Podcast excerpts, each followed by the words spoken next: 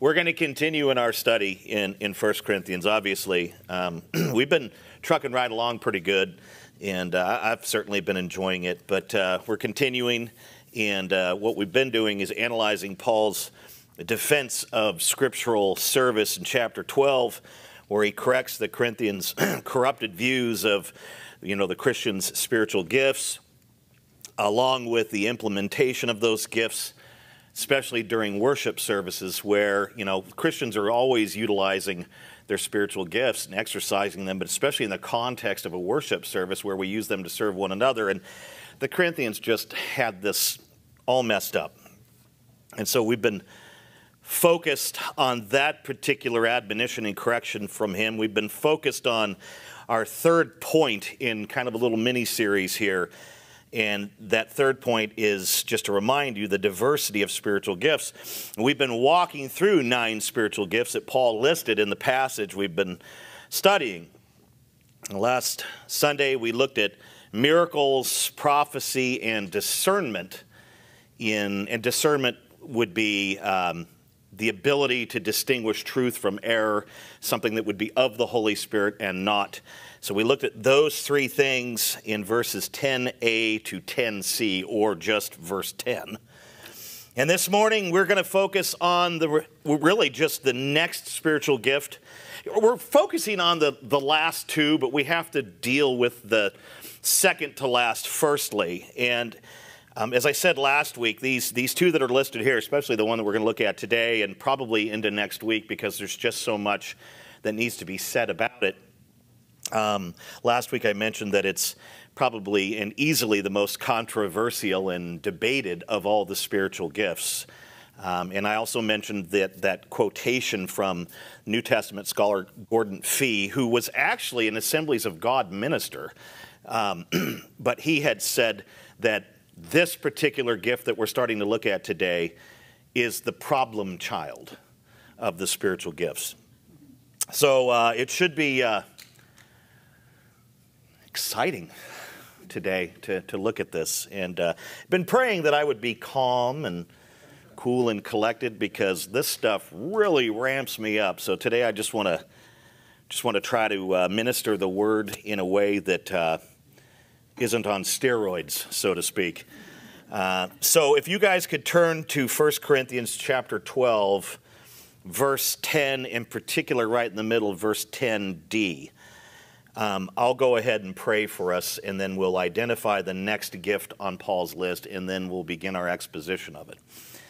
Father, thank you for this time. And, you know, these things are in the Word, and um, if we're going to be expositors of the Word and students of the Word, we have to deal with all of the subjects of the Word as we move from line to line. And this is one of those uh, instances or doctrinal subjects or spiritual gifts that's going to require, I think, more TLC and uh, more exposition and more focus than the others. And that's certainly because of the widespread confusion surrounding it. And so, Lord, um, just give me the grace to preach in a way that is gracious and uh, not in a way that is trying to convince people of my particular view of this gift or some of the other gifts, but that is persuasive uh, because your word says what it says. And so the authority here isn't Pastor Phil, it never is. It is the scripture. And so may I preach your scripture, and may your congregation today hear your scripture and come to and draw proper conclusions according to your word and not according to any of my persuasion or anything else. So, Lord, uh, we just want to be taught by you today, and I think all of us desire to, to uh, align ourselves with the word of God, with the Bible, with the scriptures on the subject. We don't as Christians want to be off on any subject. And so just help us to, to see it plainly today, to hear it plainly today, to believe it with sincere, humble hearts, to embrace the truth and to begin to live it out in love. And so we commit the morning to you, Lord, yes, and I commit myself to you more so today than in the past.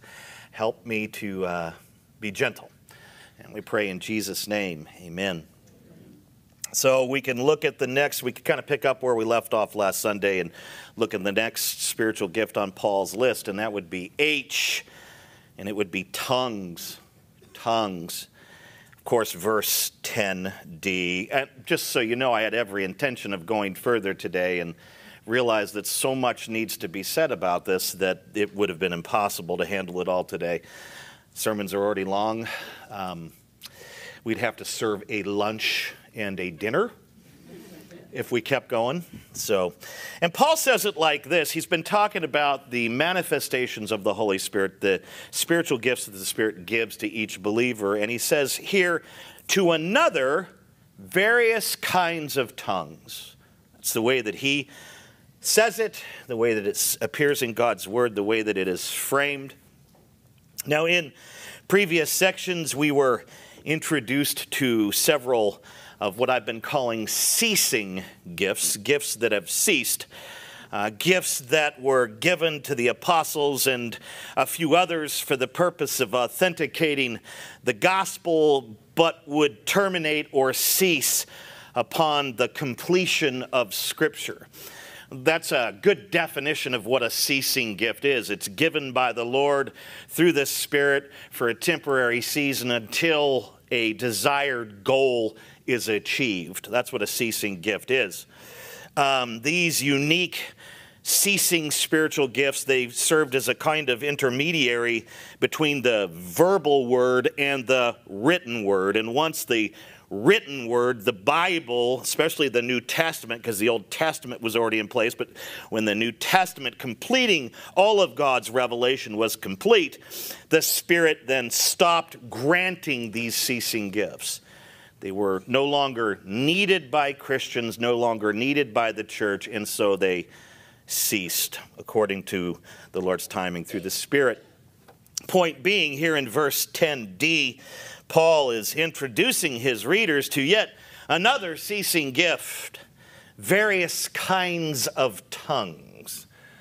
Yes, I would categorize tongues, the true biblical tongues, not people's imagination of what that might mean or what they think it, it is, but the truest sense, biblical, which is what we'll discover today, that has absolutely ceased. And I don't say that because I'm a cessationist. That's someone who believes some of these gifts have ceased, and they maybe they just do that because others do that, or it's part of the Reformed tradition. I think that no matter what you do, you have to be aligned with the scripture regardless of your theological tradition. And if your theological tradition tells you to be something, fine. But if it's not backed by scripture, it's not fine.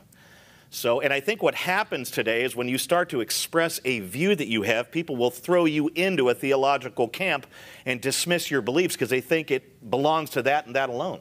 I am here today to the best of my ability, which is zero ability, I will say to the best of the Spirit's ability, which is perfection, to proclaim to you what the Word of God says about this today. This is not me. This is not a cessationist leaning. This is the meaning according to Scripture.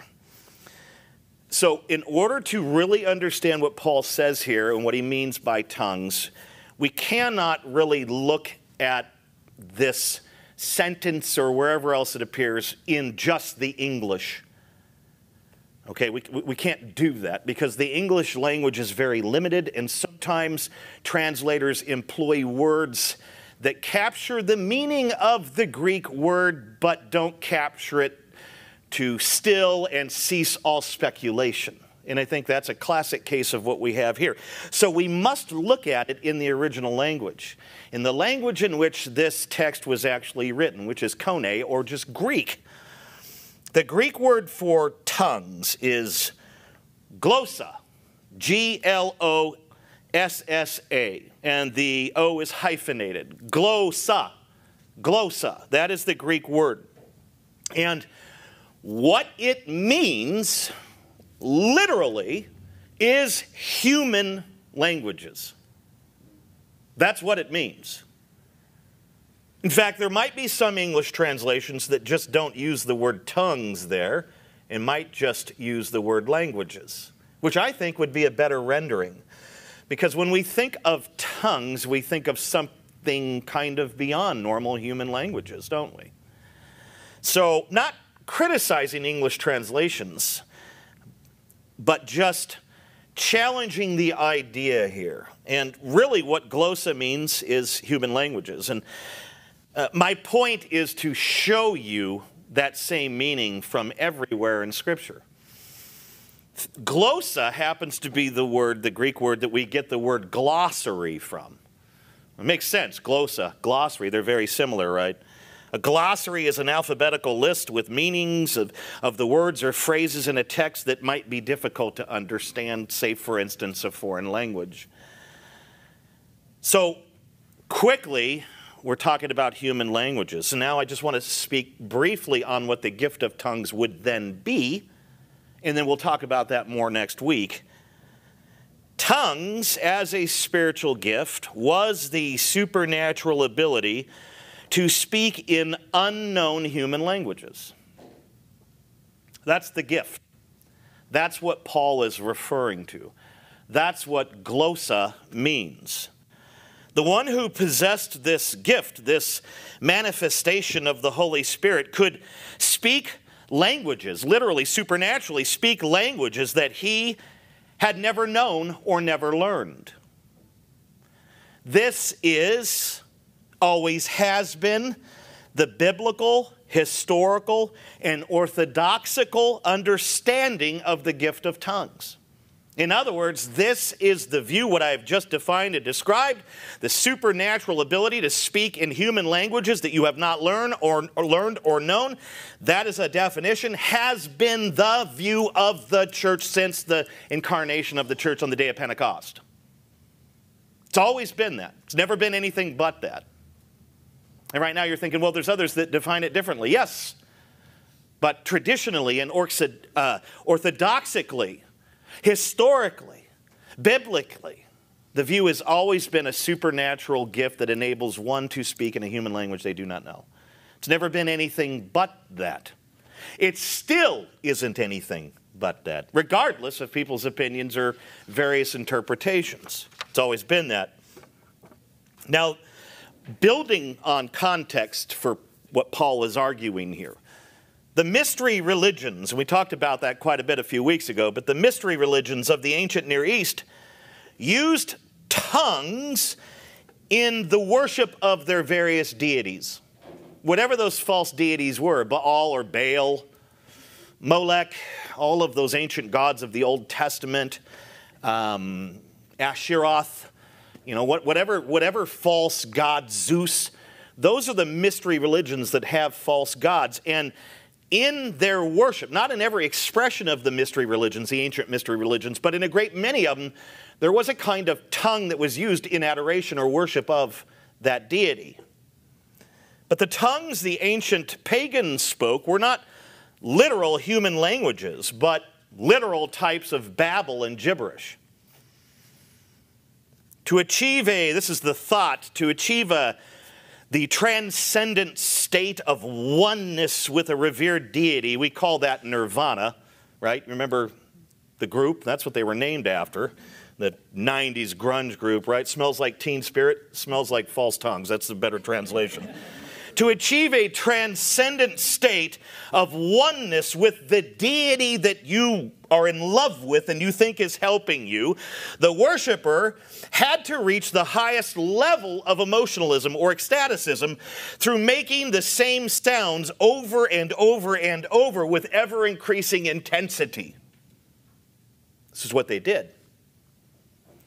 This practice, if you can believe this, and you should, because it's a historical reality. And I talked about this again a few weeks ago.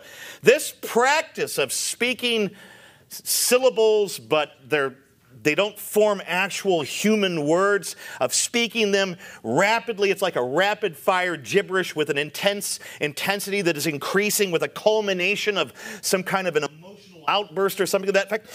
This practice dates all the way back to the Tower of Babel. All the way back which is the literal birthplace of all false and mystery religion. In Paul's day, In the Corinthians' day, these pagan tongues were still widely in use, especially in Corinth. That city had seven major pagan temples. The temple of Apollo, that is like the, the king Greek god, the, you know, the, the Zeus of, of Greek religion. They had the temple of Apollo. They had the temple of Aphrodite. They had the temple of Poseidon. They had the temple of Hermes. They had the temple of Venus Fortuna. They had the temple of Isis. They had the temple of Pantheon. That was a larger temple that represented all of the Greco Roman gods. And they had the temple of Doom. That's Indiana Jones. Now, point being, they didn't have the Temple of Doom. That's Hollywood. But they did have all these other temples. I mean, there was a temple on every corner. You've heard people say there's a church on every corner back in ancient Corinth. What temple are you going to go to? Well, there's one on every corner. Now, if you entered one of these temples, you would find carnal congregates worshiping the patron deity through gluttonous feasting, through drunkenness, through prostitution, through chanting, and through rapid fire gibberish, through tongues. These facilities were therefore often very loud and even like deafening during certain times. Like if you went in, it was just this roar and rumble of gibberish, and you, you couldn't even hear yourself think in there. And so you would just join in. This is the context in which Paul writes his admonition, his correction, his instruction here to another various kinds of tongues. And he was referring to actual human languages, such as Greek, such as Latin, such as Hebrew, and such as the one that was literally spoken by every Jew. Hebrew had kind of fallen off by then. Every Jew in that time was speaking Aramaic. What are these four languages? They are the language of that particular part of the world. He is referring to those languages, but more particularly to language that, languages that were not learned by the Corinthians that they could somehow speak at particular times, not all the time. It's not like you walk down the street speaking French. By the way, the Lord never gave the gift of French. Well, he probably has, so a Frenchman could hear the gospel. But these are ancient languages that Paul is referring to, but they're unlearned. Now, the languages of that territory, on the day of Pentecost, uh, a handful of Galileans, I'm giving you more context. A handful of Galileans, there weren't very many that were there. I'm sure there was a lot of Galileans, but there was a handful of unique, special Christian Galileans. And they spoke about the mighty words of God in, in their native tongue, which would have been Aramaic. But there were a vast amount or multitude of foreign peoples that were there to worship the same God during the same Pentecostal or Pentecost festival. And they were there and, and, and they did not speak Aramaic. And yet they are hearing the mighty works of God being proclaimed by these Galileans in Aramaic. They're hearing it, but they're not hearing it in Aramaic. They're hearing it in their languages, Scythian or whatever the language was. That, my friends, is what the gift looks like when it's in use.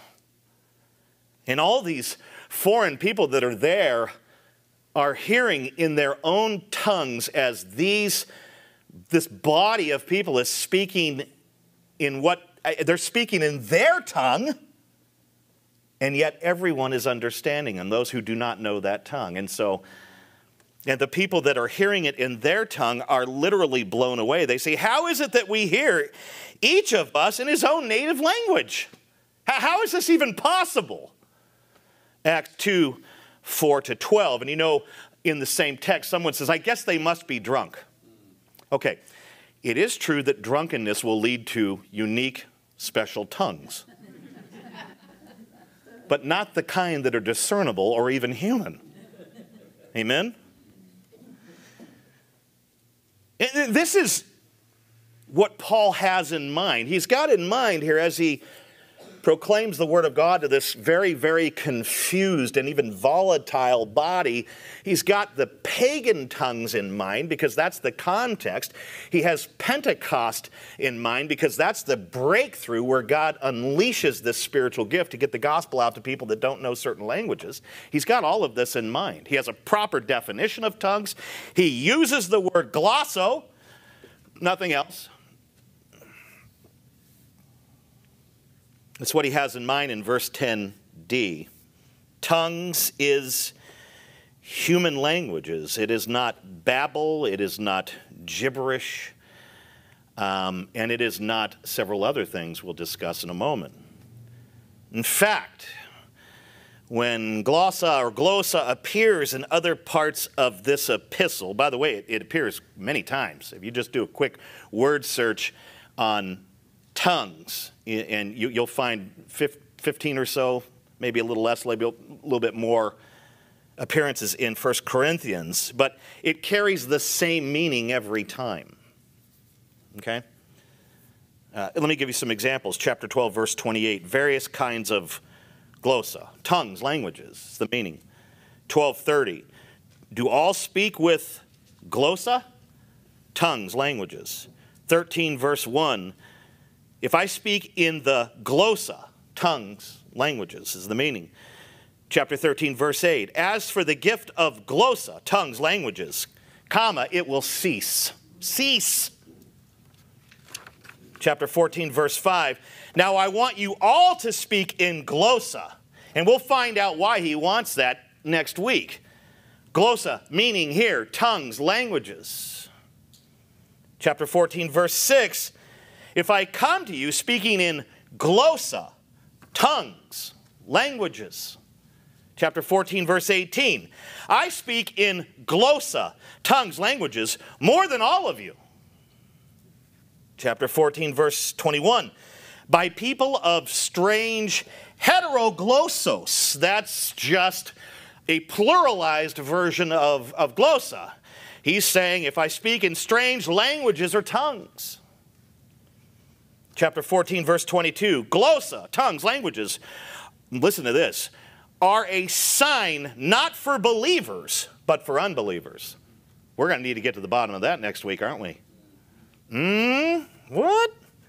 Chapter 14, verse 23. If therefore the whole church comes together and all speak in glossa, tongues, languages, and he goes on to say, Won't unbelievers think you're nuts?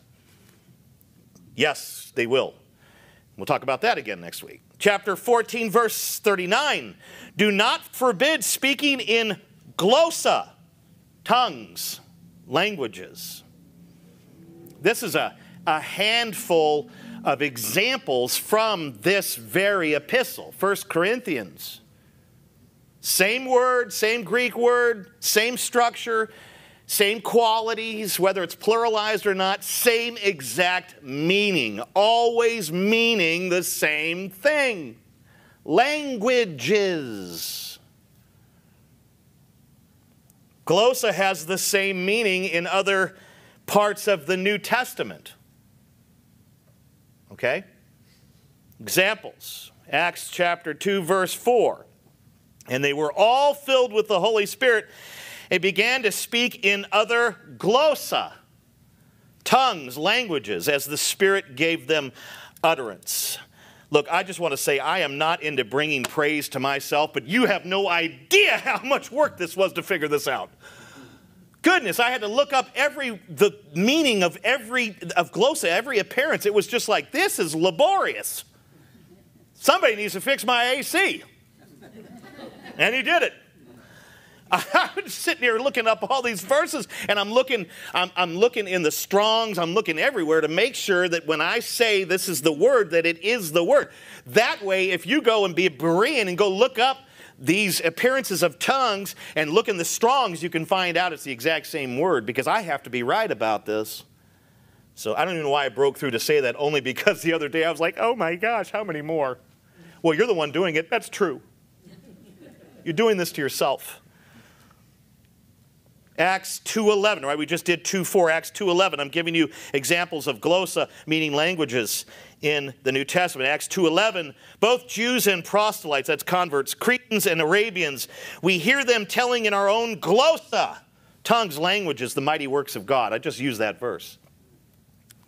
Acts 10:46 they were hearing them speaking in glossa tongues languages and extolling God in order in order for those who were hearing this to to know that these people were extolling and praising God they would have to be able to understand the language that's being spoken so there was both the tongue and the translation there in that situation. Acts chapter 19, verse 6 when Paul had laid hands on them, the Holy Spirit came on them, and they began to speak in glossa, languages, tongues, and prophesying. Romans 14, 1. Every glossa will confess to God. This is uh, what he's talking about here. This is, remember, every tongue will confess to God. This is judgment day that Paul is talking about in 14:1 of Romans. On that day every person will stand before God and give an account of their sins in their own glossa, in their own tongue, in their own language. That's the meaning. Philippians 2:11 every glossa shall confess that Jesus Christ is Lord. That's tongue. To the glory of God the Father. Obviously, he's talking about the second advent when Jesus returns. When he comes back, every person will confess in their own glossa, their own tongue, their own language, that he is what? He is Lord, capital L. Revelation 5 9, by your blood you ransom people for God from every tribe and glossa, every tongue, every language. Revelation 7 9. By the way, there's a bunch of appearances in Revelation. 7 9. After this I looked, and behold, a great multitude that no one could number from every nation, from all the tribes and peoples, and glossa, tongue. Every tribe and tongue. That's languages, that's tongues, every glossa, standing before the throne and before the Lamb, clothed in white robes with palm branches in their hands, so on and so forth. Revelation 11, verse 9 For three and a half days, some from the peoples and tribes and glossa, tongues and languages, and nations will gaze at their dead bodies and refuse to let them be placed in the tomb. This is speaking of judgment again, but it's glossa, people from every tribe and tongue. Glossa, language, tongue. Revelation 13, 7. Also, it was allowed to make war on the saints and to conquer them. And authority was given it over every tribe and people and glossa, tongue, language, and nation. Revelation 14, 6. You guys are like, oh, Lord, we get the point. No, we don't. There's an absence and shortage of this kind of literal teaching, and that's why there's so much error. So bear with me. Revelation 14, 6, and I am far from done. Then I saw another angel flying directly overhead with an eternal gospel to proclaim to those who dwell on earth, to every nation and tribe and glossa, tongue, language, and people. Okay, so so we have glossa in 1 Corinthians, always meaning languages, human languages. We have it in the rest of the New Testament, always meaning human languages. And now we'll look at another resource.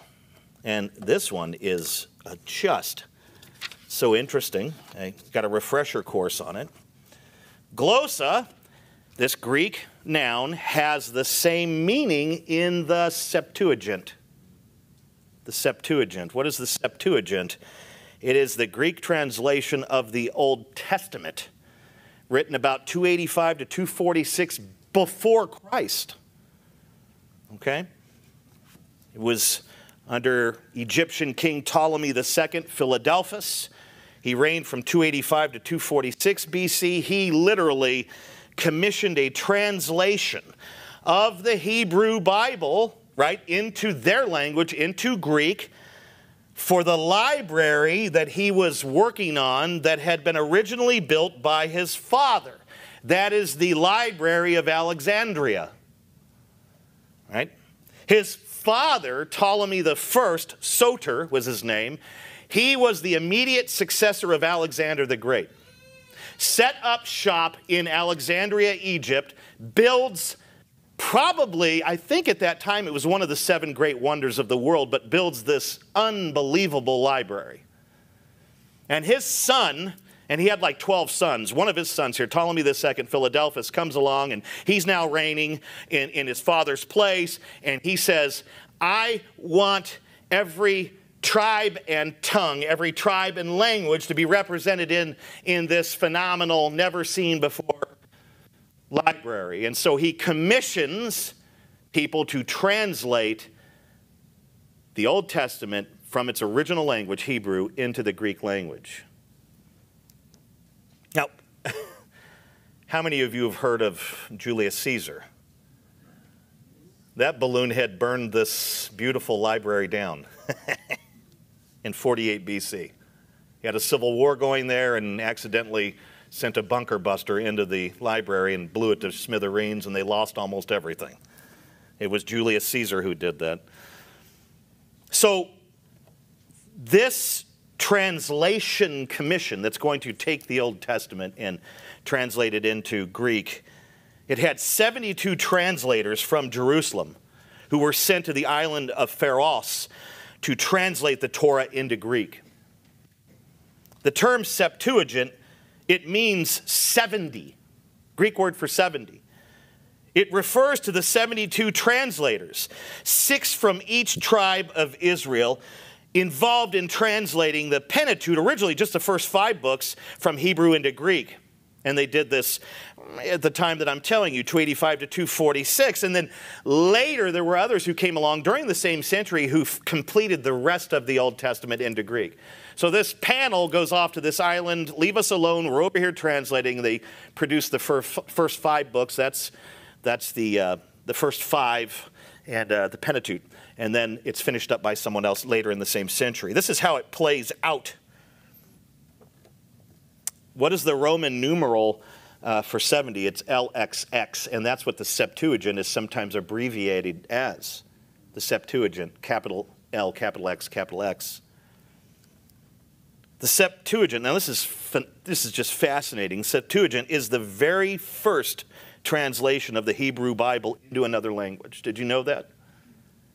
The very first translation of the Old Testament in its original language of Hebrew, translated into a different tongue, a different language.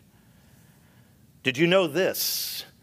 That the Septuagint was used by Jesus in his teaching.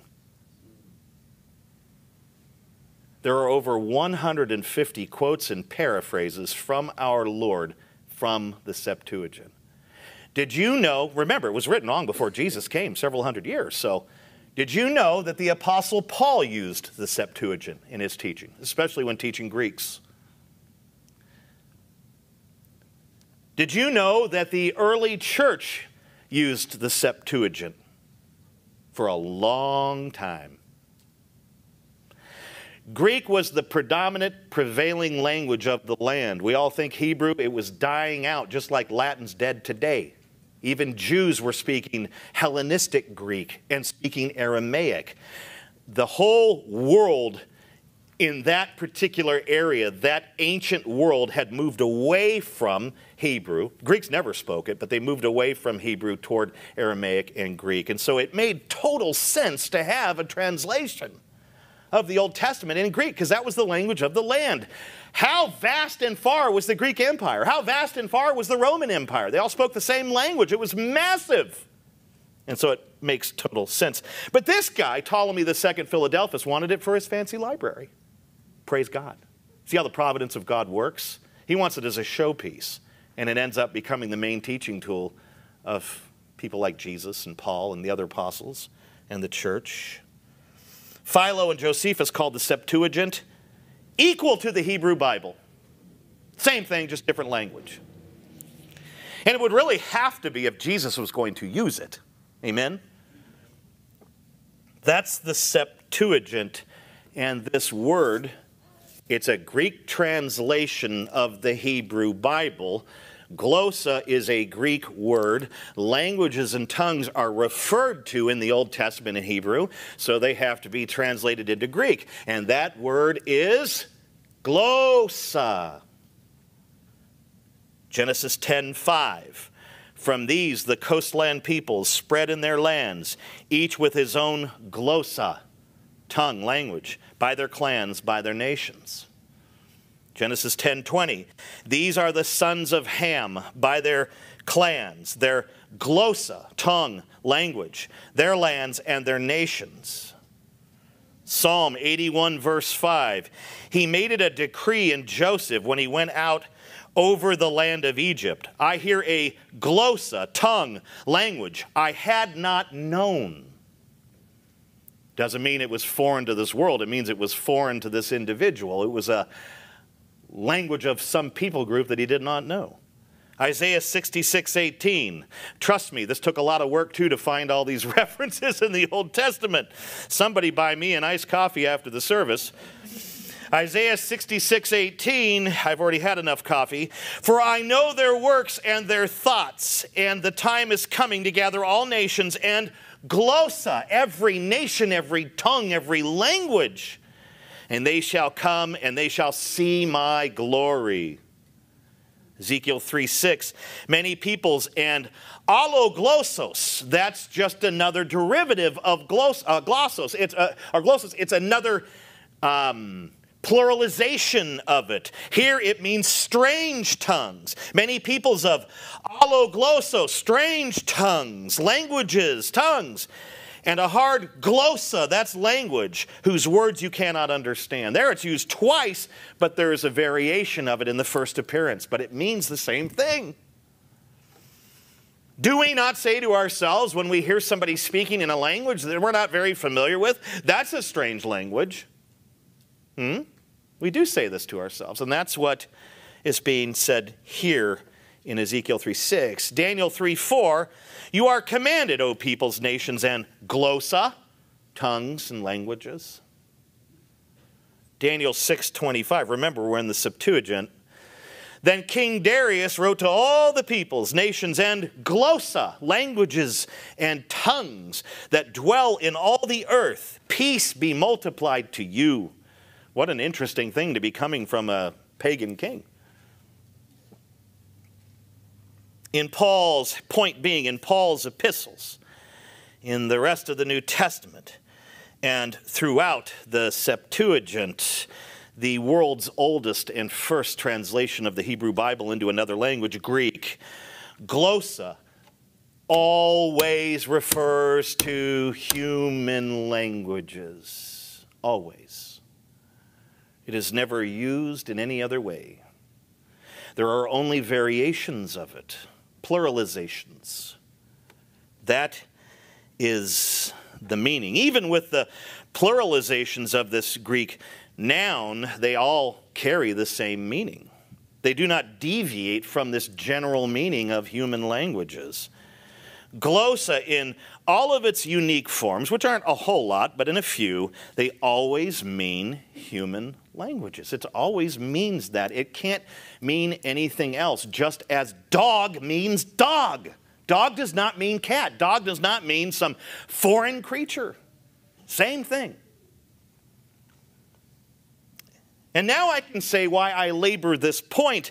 Because there are vast numbers of people, entire denominations, who, who do name the name of Christ and yet speak in glossa tongues, which upon hearing, we immediately detect that they are not speaking in normal, intelligible human languages. That's why I belabor this point.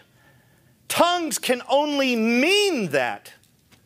And when you have someone saying, I speak in tongues, and we know that it's not, a, uh, it's literally not a human language, it's just gibberish or babble or something else, that's a false claim. They are saying, I, I have the supernatural gift of glossa. If they had it, they would be speaking in, in human languages they do not know and never learned. But that is not the case, amen?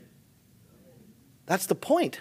If I show you the meaning of the word, from three resources from the entire New Testament, from Corinthians, and from the Septuagint, You should now know, no matter what, that it has to be a human language. It cannot be something else. A dog is not a giraffe. I'm starting to get fired up. Mellow. So when someone claims to have the supernatural spiritual gift of tongues and it's not a human language, this is not biblical glossa. What is it then? It is, in my humble estimation, cleverly rehearsed gibberish that people try to pass off as biblical glossa. In the same circles that claim that this gift is something other than human languages and is still happening, in, in, in these exact same circles, they are taking time to teach people glossa. Glossa cannot be taught, it's a supernatural spiritual gift. You cannot teach someone a supernatural spiritual gift. It's either imparted by the Spirit or not. Somebody can teach me French. That's a tongue. That's a human tongue that, that's, that's me taking Babbel or some other course online, and, or Spanish would be more appropriate for around here. We got a lot of Spanish brothers and sisters and a lot, of, a lot of Hispanic people in the area. That would be a more logical tongue. French, what would I do with that? Go into Quick Stop? Wee wee, boo boo boo boo boo. You know, I mean, give to me 32 ounce thirsty. You know, I mean, it's stupid. But Spanish would make much more sense. That is a real tongue, because that is a real language. That's a real language. That is something that I can learn as a skill. That is not what we are talking about here. We are talking about me busting out in Spanish, which I know nothing except a handful of bad words, which is sad.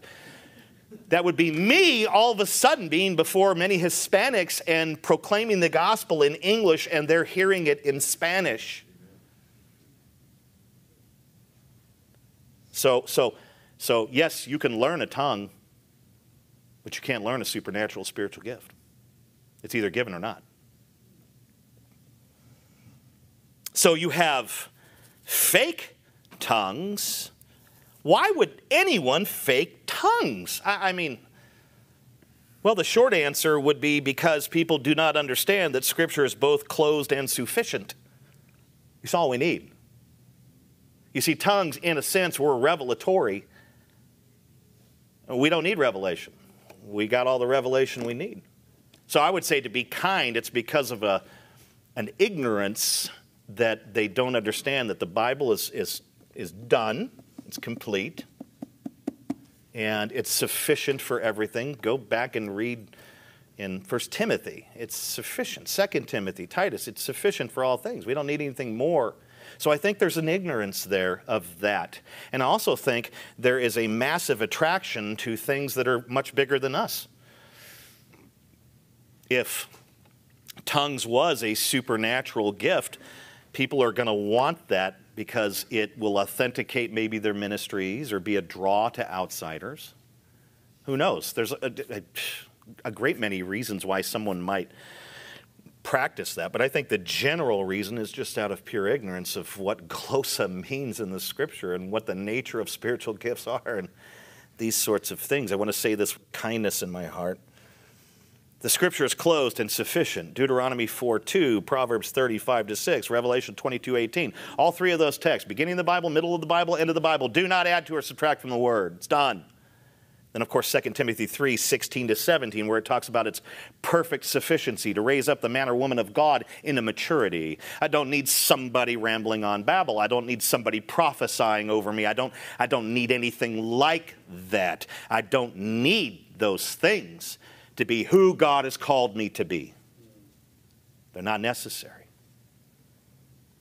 Now, if you challenge today's um, defenders of such non human tongues, they will try to deflect by pointing to texts that allegedly support their view, right? You, you, you tell somebody, look, that, that's not glossa, that's not real biblical tongues that, that, that, you're presenting at your church and that you're practicing, uh, you know, holistically there and in your prayer closet and in these other places. That, that's not what the Bible says. And what they'll say is, well, okay, fine, great, I understand it. You're a cessationist. Let me guess, you're also a Calvinist. You know, they go down their checklist of all these terrible things that I am. And, uh, and so, but they will sometimes try to take you to verses. And, and I want to deal with some of those verses that they'll take you to they might slide you over to 1 Corinthians 14 2. It says, For one who speaks in a glossa, a tongue, speaks not to men, but to God. For no one understands him, but he utters mysteries in the Spirit. So, this particular verse is used by the supporters of the non human tongues, the angelic tongues, the secret prayer closet tongues, whatever you want to call it. They say this verse teaches that the spiritual gift of tongues can be a secret, non human prayer language that a person can actually speak to God. How many of you have heard of this explanation before? Mm-hmm. How can you tell me? I had one person tell me, How can you tell me that I don't have a, uh, my own prayer language to God? I can say because glossa doesn't mean that ever. But this is the idea. They, they're drawing it from 1 Corinthians 14 2. They think that that verse literally proves that there is a secret, non linguistic, non human language that God gives as a spiritual gift that only can be spoken to God. That's what they believe. The idea is that he or she that possesses this gift enters their little prayer closet or little secret place or whatever, and they utter these supernatural non word words. And God hears and deciphers whatever they're saying for himself, and it's a worship to him. Now, there are two massive, I mean, there's many, but there's, uh, for time's sake, there's two massive problems with that kind of interpretation of that verse. First, the Greek word tongues is glossa. what does it always refer to? Human languages. What are human languages? They are languages human beings speak and understand. And if there's a supernatural component to it, it's a language that's spoke by one and only understood through the power of the Holy Spirit and the interpretation. But for the most part, they are intelligible human languages. Glossa always means that. By the way, that's the word that's used in 14.2. So we have a massive problem right off the bat, a, to- a, total and absolute disqualifier of that kind of interpretation based on the original language. Secondly, what is the purpose of the spiritual gift of tongues or any other spiritual gift? According to 1 corinthians chapter 12 verse 7 we just studied that last week or the week before it is given for the common good. What is the common good? To build up the body of christ. If tongues are a secret prayer language that only god hears and can understand, this would mean that when tongues are spoken, only God is built up. Does God need to be built up? Of course not. Since glossa, tongues, always refers to human languages, and since glossa, tongues, are meant to build up the body, Paul could not have been promoting some secret prayer language only God understands in 1 Corinthians chapter 14, verse 2. It is an impossibility based on those two restrictions. In fact, in Scripture, there are no examples of people speaking to God in anything other than human languages. Now, I would give credit where credit is due. The Corinthians were certainly attempting to break this precedent by rambling on babble to Jesus. They were attempting to communicate to God through their own version of tongues, gibberish. And this, of course, did not earn Paul's approval, but earned them some very well deserved corrections. Amen. If you challenge today's defenders of these non-human tongues, they might take you to 1 Corinthians chapter 13 verse 1, which says, "If I speak in the tongues of men and of angels, but I have not love, I'm a noisy gong or a clanging cymbal. This is one of the go to verses for these defenders. Based on this verse, they claim that the spiritual gift of tongues can be even more than a secret prayer language between you and God. It can be the ability to speak in the languages of angels. There are, as before, two major interpretational problems, two massive problems with this interpretation. First, the Greek word for tongues is glossa. What does glossa always mean? Human languages. By the way, in chapter 13, verse 1, if I speak in the languages of men or the languages of angels, it's human languages that are in reference. You might say, well, he says the languages of angels. Yeah, hold on, hold on, hold on. So the first problem with this is glossa, the meaning of glossa. It is human languages. Again, what are human languages? They are languages that humans use. Here's the second problem. Nobody's thinking about this. What are angels? Invisible spirits that do not have physical bodies, or mouths, or tongues, or larynxes, or voice boxes, or diaphragms or lungs to push out the words. What's happening is people are putting angels on the same level as us, and they are nothing like us. They do not even have the muscles or elements or characteristics of one who would speak any language. They have no physical body no mouth, no tongue, no larynx, no vocal cords, no diaphragm. Now, this is not to say that angels cannot communicate. We know they can. Anyone who reads the Bible and gives it a cursory reading can see an angel talking to Mary, an angel talking to Daniel.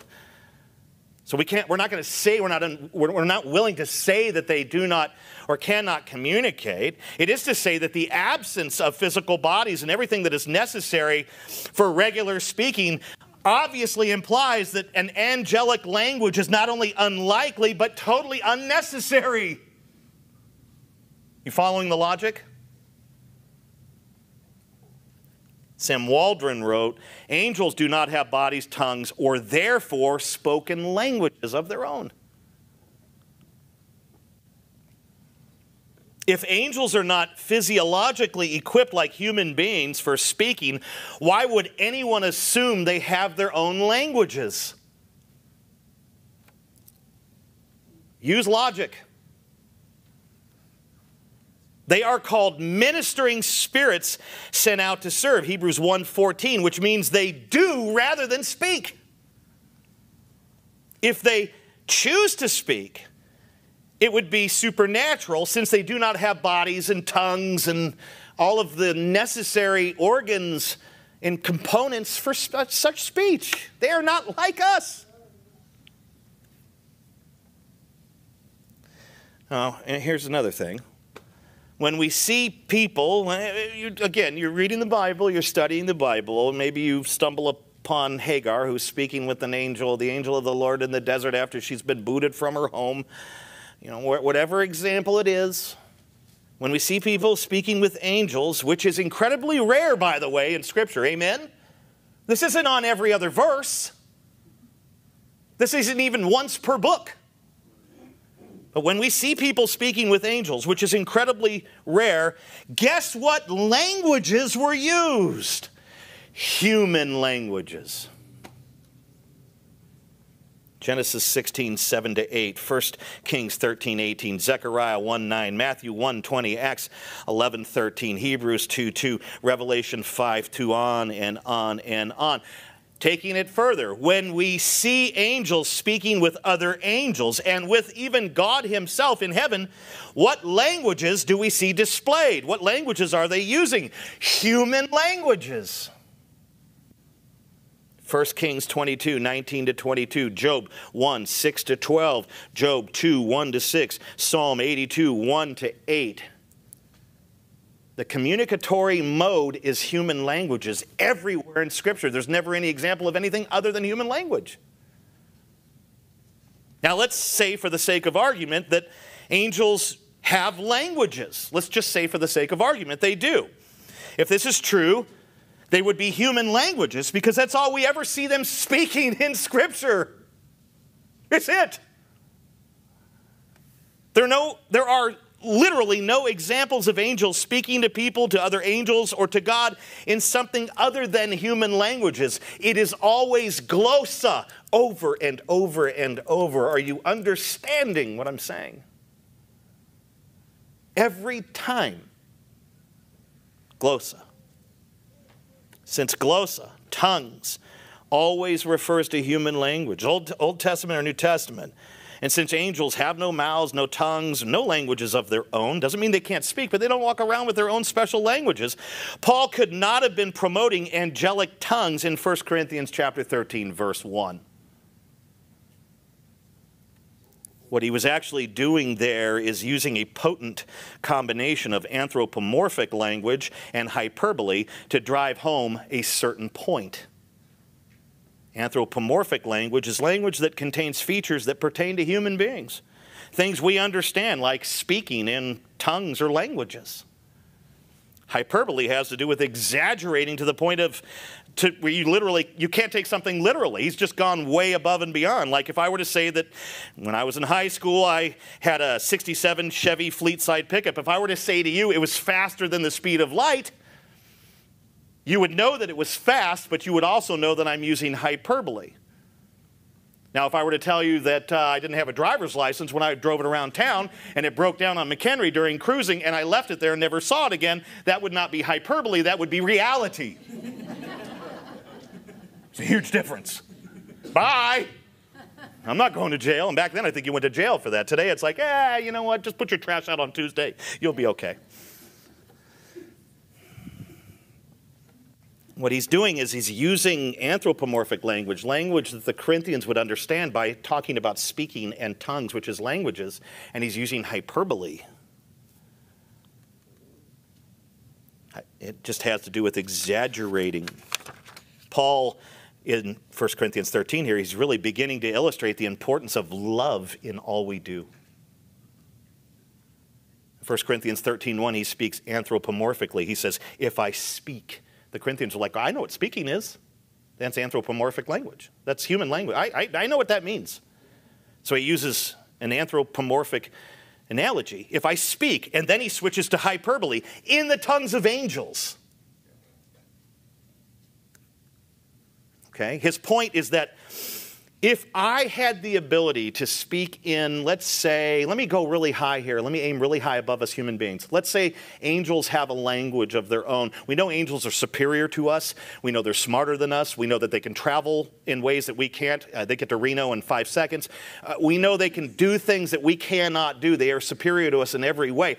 Let's say, for the sake of argument, that they have their own languages that they speak. This is hyperbole. Let's say that angels have their own tongues, and if I had the ability to speak in them, here's the point. But if I do it without love, then it's hip hop in heaven. A noisy gong, clanging cymbal. By the way, gongs and cymbals were used in pagan worship in Corinth. Paul doesn't pull abstract ideas, he pulls from the context. He is saying that if we use our spiritual gifts, and serve one another without love. It is an annoying noise in the ear of God, like the gongs and cymbals of pagans worshiping their idols. That is the point if the conclusion we draw from this amazing verse 1 corinthians 13 1 is that angelic tongues must exist we have not only misunderstood the meaning of glossa but we have completely missed the apostle's point which he reiterates just a little bit down in verse 13 right? 1 corinthians chapter 13 verse 13 he reiterates the whole point of his argument but the greatest of these is love. You've just missed it if you think that he's promoting the idea of a angelic language You've missed that. You missed the meaning of glossa, which always means human languages. And uh, just as an encouragement to those who think this, they need to do some really heavy study and develop their theology of angels because they do not understand what they are, how they communicate, how they don't have bodies, how they're not like humans. And then lastly, if you challenge today's defenders of these non human tongues, they might take you to Acts chapter 19, verse 6. It says, And when Paul had laid his hands on them, the Holy Spirit came on them, and they began speaking in glossa, tongues, and prophesying. Uh, the defenders of the non human tongues, the angelic or prayer, secret prayer language, these sorts of things, they call what happened here in this text the baptism of the Holy Spirit. It's like a special anointing of the Holy Spirit that produces secret tongues and angelic tongues in the one who's being, the ritual is being performed over. Now, this is a very recent development, no older than the beginning of the 20th century, by the way. This does not predate 1906.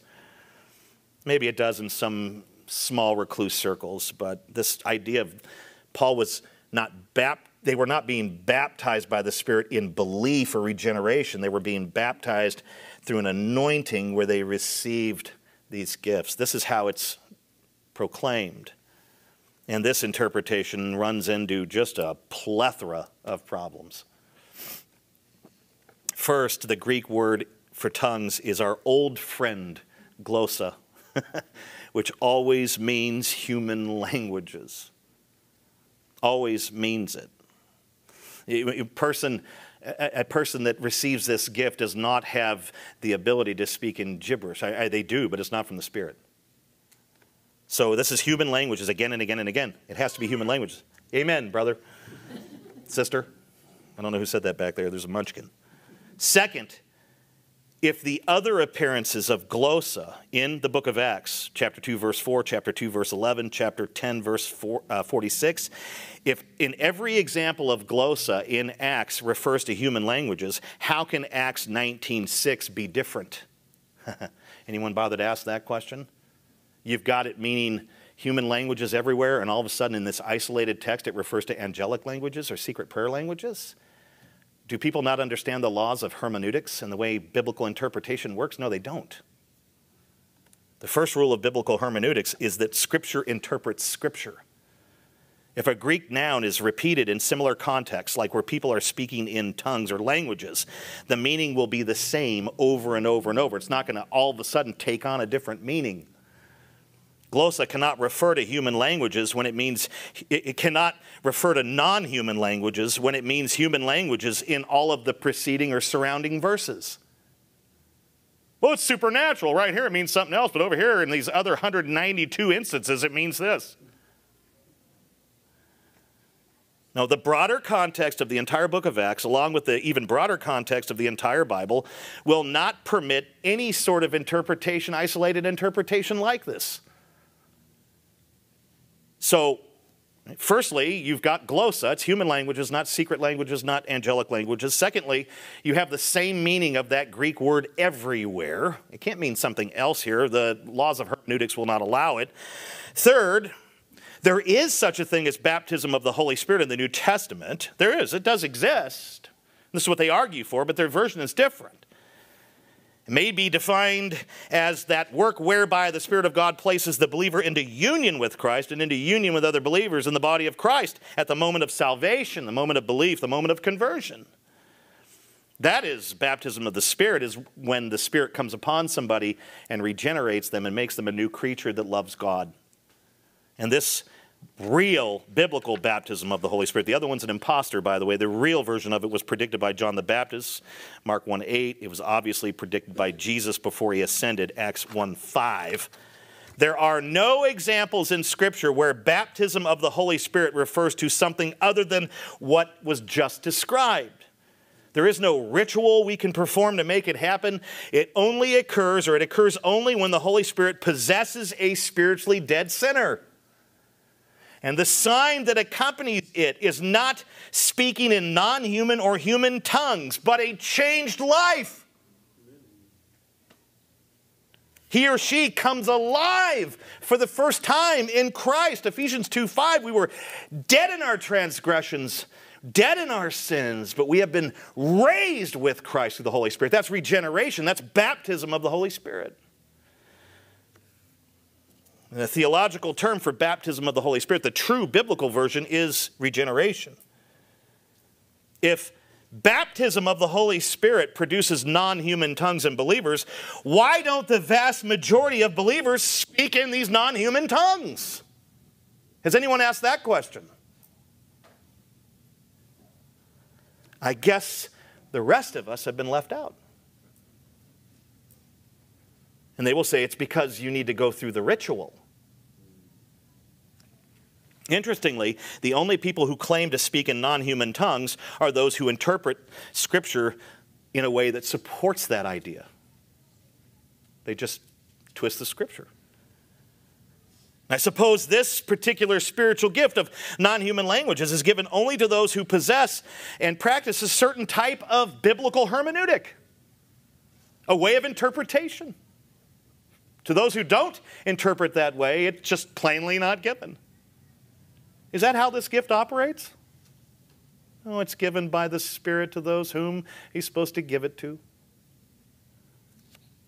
By the way, this particular hermeneutic that ends in non human languages, false tongues, it's been absent from nearly 2,000 years of church history, theology, and orthodoxy. Did you know that?